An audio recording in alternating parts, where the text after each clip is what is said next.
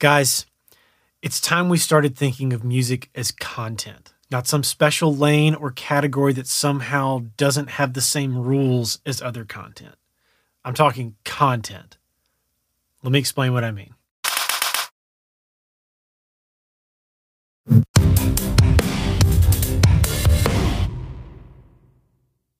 What's up, guys? It's Tom. Welcome back to the lab and welcome back to my life. The music industry has dramatically shifted in the last five years. And unfortunately, there are still a lot of people who are trying to subscribe to the old philosophy of how the business works. There's this idea that you need to release an album that you need to release a couple of singles and then drop an album, that you need to release an album every two years or an album every year or an EP every year.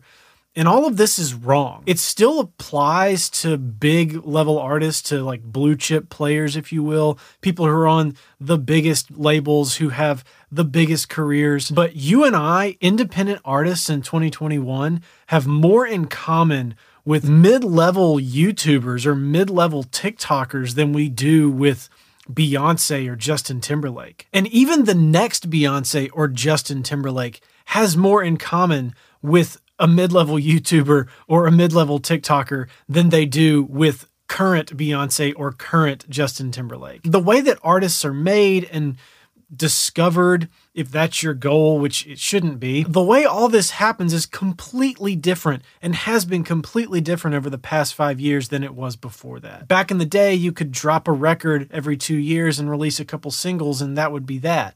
But nowadays, the content cycle is so much faster and people consume things so much faster that we need to be releasing music on a content schedule just like you do with other forms of content. So let me give you some examples. Here on YouTube, a YouTube creator is beholden to a certain content schedule and a certain format for producing and releasing content. The things that matter are do you release videos regularly? Are your videos good? Are your thumbnails good? Is your title good? Does your description match the things that are happening in your video. So basically, what YouTube looks for is does this person release videos on a regular basis? Do people see the thumbnail and then read the title and then click on the video? And once they click on the video, do they watch it? That's the whole way YouTube works. On TikTok, it's very similar. Does this person upload TikToks regularly, meaning once a day? On YouTube, it's more like once or twice a week. On TikTok, it's every day. Does this person post TikToks every day? And when they do, do people watch them all the way through? Do they watch them more than one time? Do they share them? Do they like them? If that happens, then they'll show your video to more people. And if more people respond, then they'll show it to more. And this all happens based on a content schedule of is this person posting regularly? And the more regularly you post on TikTok or YouTube or whatever, the more opportunity you have to win the game, the more shots on goal you have. So, why is music any different? Why do we think of music any different in 2021. And I know that most of us in the community around this channel understand this idea of releasing music on a regular basis. It's something we talk about a lot, especially in live streams. I know that for my regular viewers, you guys know we need to be releasing music every four to six weeks like clockwork. But there are still a lot of people who don't know this. So if you're a person who's just stumbled across my channel who doesn't know this, hear me when I say this music is content. Music is content just like anything else, just like YouTube content or TikTok content or Twitter or Instagram or whatever. It's beholden to its own content cycle. And that content cycle is every four to six weeks.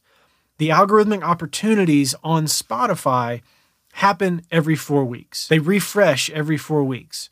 So if you can release music every four weeks, that's ideal. If you want to get a head start and release music every two weeks, awesome. The reason I don't recommend that is because that can lead to burnout very quickly. When I first started my YouTube channel or when I first started taking it seriously, I started a vlog and I posted a video every weekday, five days a week for like eight months.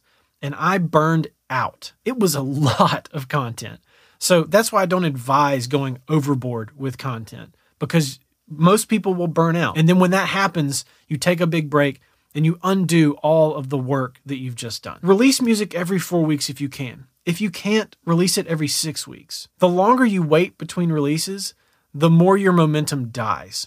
You want to build that momentum and keep it snowballing and growing just like on any other platform. Rather than thinking of social media as YouTube and TikTok and Instagram and all this stuff in one silo, one category, and music outside of that, let's pull music into the fray.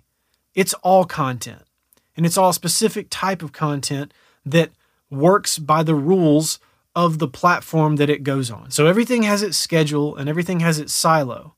But we need to start thinking of music as not separate, but the same. Because in 2021, it's all the same. It's content, and we need to be making a ton of it. And that's it for this episode of Sounds of the Future. Now, before I let you go, I want to remind you to please follow or subscribe to the podcast, depending on where it is that you cast your pods. Uh, share this episode with anybody you think might benefit from it. And as always, uh, hit me up on Twitter, Instagram, YouTube, whatever. Uh, I'm out there. I'm available at Tom Dupree III on everything. I would love to hear from you. I would love to help if you've got questions with anything. And uh, yeah, come join our community on YouTube. There's a ton of us who get together every Friday for a live stream at 1 p.m. Central Time, and it's a ton of fun. So I hope to see you there. And as always, thanks for listening. I'll catch you on the next one. Peace.